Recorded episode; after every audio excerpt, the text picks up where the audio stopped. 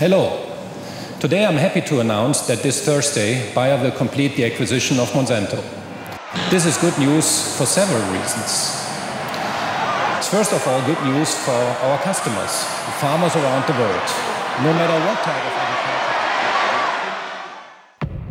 If you had told someone two decades ago that by 2018 the company that commercialized chemical warfare and the company that commercialized Agent Orange were going to team up to control a quarter of the world's food supply, chances are you would have been labeled a loony. Unless your name was Robert P. Shapiro. He was CEO of Monsanto from 1995 to 2000, and in 1999 he told Businessweek that the company's goal was to wed three of the largest industries in the world agriculture, food, and health that now operate as separate businesses. But there are a set of changes that will lead to their integration. With this month's announcement that Bayer had completed its $63 billion acquisition of Monsanto, it is hard to deny that Shapiro's vision has been realized. Too bad for all of us, that vision is a nightmare. Because, contrary to the feel good corporate propaganda being churned out by the company's PR department, propaganda that would have you believe that this merger will be good for the environment, for farmers, for ending global hunger, and, incidentally, for lining the pockets of shareholders. These two corporate giants are in fact committed to the consolidation and transformation of the world's food supply in the hands of the genetic engineers. Monsanto and Bayer are a match made in hell. This is the Corbett Report. It is hardly surprising that the first thing Bayer did after completing their takeover of Monsanto earlier this month was to announce that they were dropping the Monsanto name, merging the two companies' agrochemical divisions under the Bayer Crop Science name. After all, as everyone knows, Monsanto is one of the most hated corporations in the world. In the f- film uh, Food Evolution, uh, Neil deGrasse Tyson notes that Monsanto is one of the most hated companies in the world. Why do people have such strong feelings uh, toward Monsanto? The worldwide march against Monsanto has drawn hundreds out onto the streets here in New York City, with people seizing the opportunity to voice their uh, concerns and opposition uh, to GMO foods. Why are you here?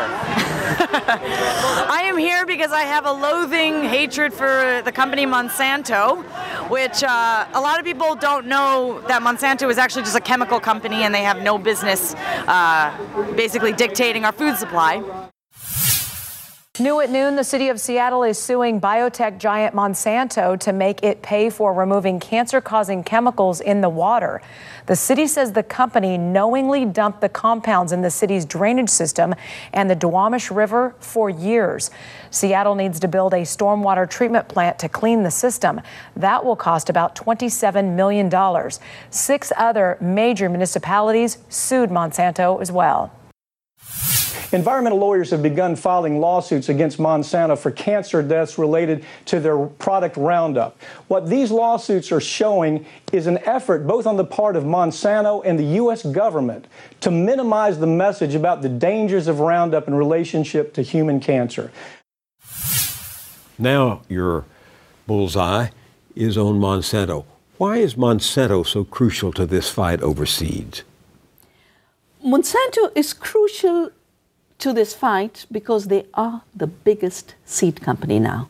Monsanto is privatizing the seed. They control 95% of the cotton in India, 90% of the soy in this country. They've taken over most of the seed companies of the world. This hatred of Monsanto is not unreasonable. It is, after all, difficult to think of a company that has ruined the lives of more people around the world either directly through its coercive and litigious practices against small farmers the world over, or indirectly through the pollution of the food supply with their genetically modified crops. Many are familiar with the company's sordid past, including its role in the development of Agent Orange and its contribution to the epidemic of farmer suicides in India. But in recent years, Monsanto has gained special notoriety for its attempt to push the boundary of patent law in a self admitted effort to gain a monopoly over the world's food supply.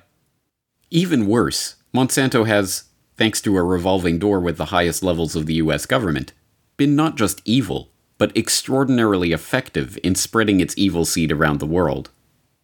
That revolving door has seen literally dozens of top Monsanto executives drift in and out of the US government agencies that, laughably, are said to regulate the agrochemical business, including Dennis DeConcini, the former US Senator who now acts as legislative consultant for Monsanto, Mickey Kantor, the Commerce Secretary under President Clinton who also served on Monsanto's board of directors, Michael Taylor, Obama's deputy FDA commissioner who had previously served as Monsanto's vice president for public policy, Linda Fisher, who was appointed deputy administrator of the EPA in 2001, fresh off a five year stint as Monsanto's vice president of government and public affairs, and U.S. Supreme Court Justice Clarence Thomas, who served as a corporate lawyer for Monsanto in the 1970s. These officials have helped smooth the way for Monsanto to achieve a number of key corporate objectives, including the passage of the infamous Monsanto Protection Act in 2013. First off, President Barack Obama recently signed into law what many are calling the Monsanto Protection Act. Monsanto, the world's leading producer of genetically modified food, will benefit greatly from the bill since the legislation gives companies dealing in modified organisms and genetically engineered seeds immunity from federal courts. Nothing creepy about that. The bill states that even if future research shows that GMOs or GE seeds cause major health issues in consumers, the federal courts will have no power to stop their spread, use, or sale. Interesting to note, the bill carrying the Monsanto rider has virtually nothing to do with food, agriculture, or consumer health. It was inserted into a spending bill through lobbying efforts and the good work of freshman Senator Roy Blunt. Well, congratulations, Mr. Blunt. Well done. Very good. Maybe write him a letter. I love Mr. Blunt because Monsanto's such a wonderfully like healthy, nutritious company. Really looking out, You know, and I'm it's amazing. The Center for Responsive Politics notes that Senator Blunt received $64,250 from Monsanto for his Oh. campaign committee between 2000 that had nothing to do with him making a protection Of bill or anything like that. That was just purely good citizenry at work. Of course. Uh, Mr. Mr. Blunt has been the largest Republican recipient of Monsanto funding as of late. Oh, lovely. So basically, That's great. m- uh, you know, Mr. Blunt gave them an out clause. We don't know what these GMO seeds and all that crazy they do does. Sorry for the sailor talk, but you know, we don't know what these cats do. They basically are, are poisoning, you know, the plants to kill bugs. And Their pesticides are actually killing the bee population. There's research to prove it. And now, because of this law, technically we can't do anything about yeah, it. Yeah, we can't go back as citizens. The government can't go back and sue them or, or hold them accountable for any of the actions that they've done. This is beautiful. This is wonderful politics as usual. You know, the old uh, you know pay to play kind of technique of you know we'll give you X amount of dollars, get you elected, and then help us out here. But, ironically, of all the corporations in the world, Bayer is one of the few that could compete with Monsanto for its position as the world's most evil company. There are two huge issues with this Bayer Monsanto merger. Uh, the first is that it's going to raise food prices all across the United States even, and even beyond our borders. Farmers have already experienced a 300% price increase in recent years on everything from seeds to fertilizer, all of which are controlled by Monsanto. And every forecaster is predicting that these prices are going to climb even higher because of this merger. So we're going to have this massive price hike at a time when 14 million Americans have already been unable to provide food for their families. And then we're going to have this ethical problem that's plagued both of these corporations for decades. Let's start with Monsanto. This is a company that produced Agent Orange, which resulted in one of the largest human induced health epidemics in modern history. They made dioxin, they created and distributed PCBs across the planet, and now pending litigation against them for Roundup is right there. Looking at their rap sheet would scare the heck out of anybody with a brain. They're in the business, actually, really, when you drill down to it, it looks more like a cancer business than anything. They've been hit for false advertising and bribing public officials, then moved to Bayer. So we got Bayer and we got Monsanto. Moved to Bayer. This is a company that's joined at the hip with the Nazis during World War II. They produced a clotting agent for hemophiliacs in 1980s called Factor 8. This blood clotting agent was tainted with HIV, and then after the government told them they couldn't sell it here, they shipped it all over the all over the world, infecting people all over the world. That's the company. That's part. That's just part part of the Bayer story. Right now, they're facing lawsuits over products like Yaz, uh, Xarelto, uh, Essure, Cipro. In fact, the company in 2014 annual report listed 32 different liability lawsuits that the company's now facing. So now you have the worst of the worst joining with the worst of the worst, and we have this magnificent experience of greed with these two huge corporations. This is a merger of evil, probably second only to the kind of merger that we'd see with DuPont and Dow Chemical. It's an ugly story. Again, the media is missing the point. They're not looking at all behind what these people are, all and they're people. These are these corporations are regarded as people. If these are people on a witness stand, it's going to be a very ugly cross-examination. These are people who should probably be in prison rather than engaging in mergers. Although less well known by the general public, Bayer's shameful history is, like Monsanto's, a case study in corporate psychopathy. Founded in 1863 by Friedrich Bayer and Johann Friedrich Weskott, it wasn't until 1899 that the company trademarked its most well known product, aspirin. Less well remembered is the fact that Bayer was the first company to trademark heroin, which they marketed as a non addictive alternative to morphine and a cough suppressant. But it was under the stewardship of Carl Duisberg at the turn of the 20th century that the company began to develop its psychopathic character. In 1914, the German Ministry of War appointed Duisberg as one of the co directors of a commission into the use of dangerous byproducts from the chemical industry. Unsurprisingly, Duisberg and his fellow directors jumped at the opportunity to turn their waste into profit by recommending the development of chlorine gas for use on the battlefield, a direct contravention of the Hague Convention respecting the laws and customs of war on land, which Germany had signed just seven years earlier. Bayer, under Duisberg's command, did not just participate in the development and use of poison gas in warfare, they spearheaded it. Duisberg personally oversaw the earliest tests of poison gas and bragged about its lethal capabilities. The enemy won't even know when an area has been sprayed with it, and will remain quietly in place until the consequences occur. Setting up a school for chemical warfare at Bayer headquarters in Leverkusen, Duisberg also oversaw the development of phosgene and mustard gas, which he urged the German government to use. This phosgene is the meanest weapon I know, I strongly recommend that we not let the opportunity of this war pass without also testing gas grenades. On April 22, 1915, Duisberg got his wish.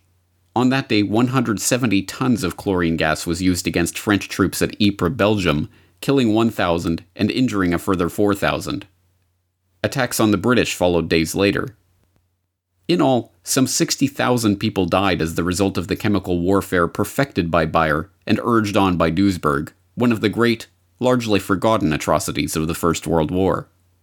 Most galling of all, Duisberg was not ashamed of his accomplishments. On the contrary, he was immensely proud of them. He even commissioned famed artist Otto Bollhagen to paint the scene of the earliest poison gas test at Cologne. Duisberg so enjoyed the finished result that he had it hung in his breakfast room at Bayer headquarters in Leverkusen. Later, Duisberg, inspired by a tour of Rockefeller's Standard Oil in the US, wedded Bayer to the IG Farben chemical cartel. As I explained in How Big Oil Conquered the World, IG Farben was a key player in the burgeoning oligarchy of the early 20th century, boasting key oligarchs like Royal Dutch Shell's Prince Bernhard and Standard Oil's Walter Teagle on the boards of its various branches. Bayer's Duisberg served as the head of its supervisory board. Joining Duisberg on the board was Fritz ter Meer, who oversaw the construction of the IG Farben factory at Auschwitz, which ran on slave labor and participated in human experimentation. After the war, ter Meer was sentenced to seven years in prison for his participation in looting and enslavement of the camp prisoners, but was released in 1954 for good behavior, and in 1956 became chairman of Bayer AG, newly resurrected from the ashes of IG Farben. But this legacy of death is not some ancient relic of Bayer's distant past. Decade after decade, the company continues to be involved in scandal after scandal, involving wanton environmental destruction, injury, and even mass murder. Bayer accidentally funds study showing its pesticide is killing the bees and promptly denies those conclusions. A large scale study on neonicotinoid pesticides is adding to the growing body of evidence that these agriculture chemicals are indeed harming bee populations, to say the very least. Carried out at 33 sites in the United Kingdom, Germany, Hungary, the study found that exposure to neonicotinoids, quote, left honeybee hives less likely to survive over winter, while bumblebees and solitary bees produced fewer queens, end quote. Mirena is a chemical coated soft plastic IUD that proved to be a huge moneymaker for Bayer. But part of the reason that this particular contraceptive was so profitable was because Bayer was deliberately overstating the benefits of their device and not disclosing some of the rare but dangerous side effects. For example, in April of 2009, the FDA had to issue a warning letter to Bayer Healthcare because its website for Mirena made a number of claims that were simply untrue or unproven. Bayer was so busy making claims that the IUD was a perfect solution for busy moms and would increase women's sex lives while making them look and feel great that it forgot to mention that the device is recommended for women who've already had at least one child. The company also declined to state that the Mirena IUD increases the risk of ectopic pregnancies, which is when a fertilized egg attaches to an area other than the uterus. So the CEO was actually speaking to Bloomberg Business Week, and he is trying to appeal the Indian court's decision to uh, allow this patent for another company. He said the following We did not develop this medicine for Indians, we developed it for Western patients who can afford it. Oh, oh, and look at that face. That's the kind of face that would say a thing like that. Doesn't he look so smug? Like, oh, please, we didn't develop this for Indians. We developed disgusting. it for Westerners who are rich. In the 1980s, Bayer Corporation produced a medicine that was supposed to improve the lives of hemophiliacs. Bayer didn't tell those hemophiliacs that their product was infected with HIV. Because of that, entire families of hemophiliacs died with AIDS as the virus spread within households. When Bayer was ordered to stop selling their drug in America, they dumped their AIDS laden product in Asia and killed Asian families. No one with Bayer management was arrested. No one who made these psychopathic quality decisions went to prison. They claimed the protection of their status as a corporation. That corporate status gave management the ability to kill people for profit and not go to prison.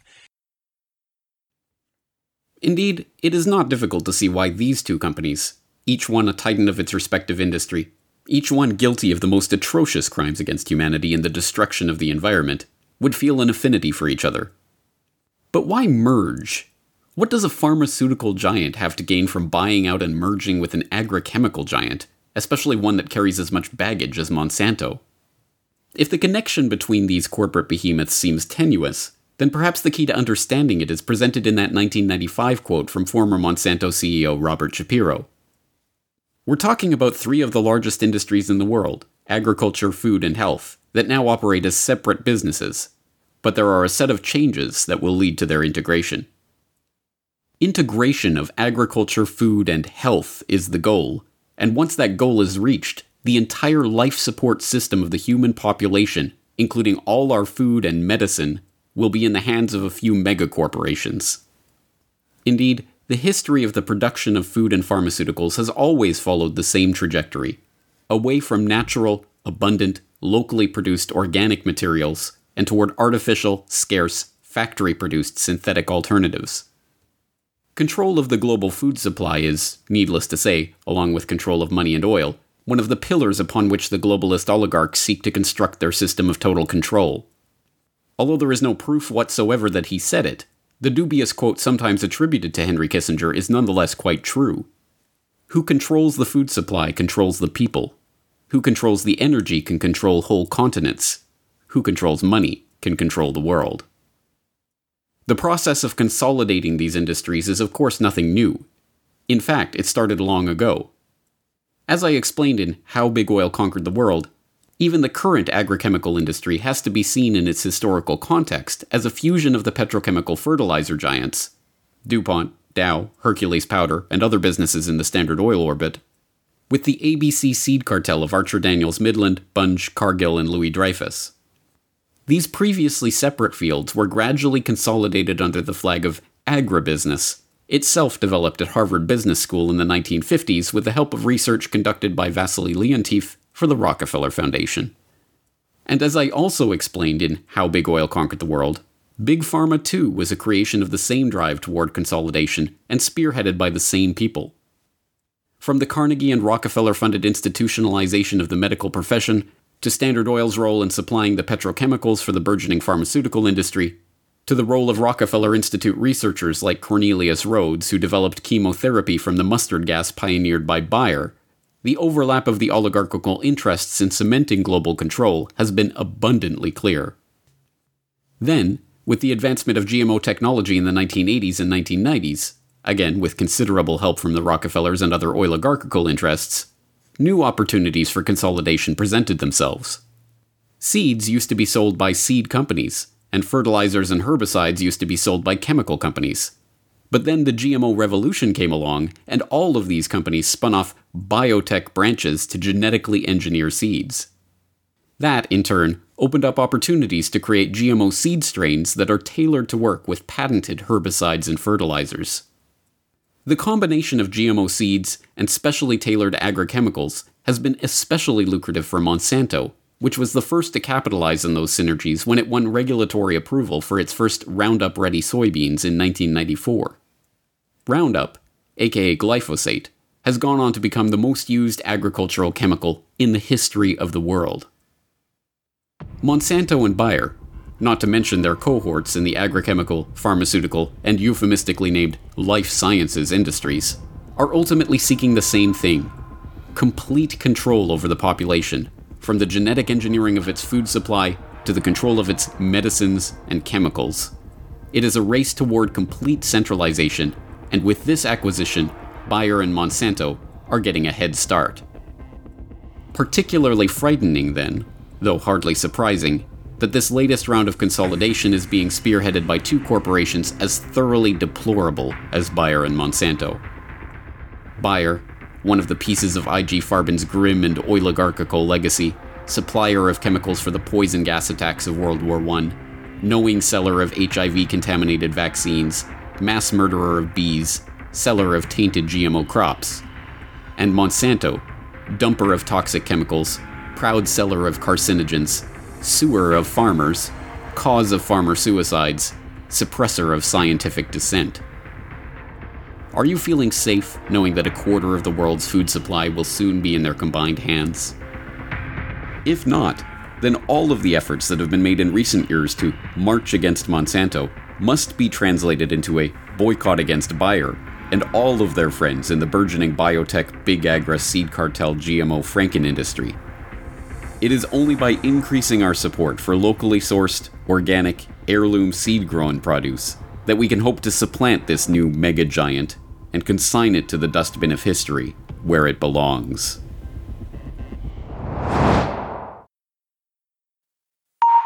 The Corbett Report is brought to you by the Data DVD series. From 2007 to 2016, each set of data DVDs contains every podcast, every article, every video, and every interview from that year of the website. Celebrate the Corbett Report's decade of alternative media dominance by owning it all, only on these data DVDs.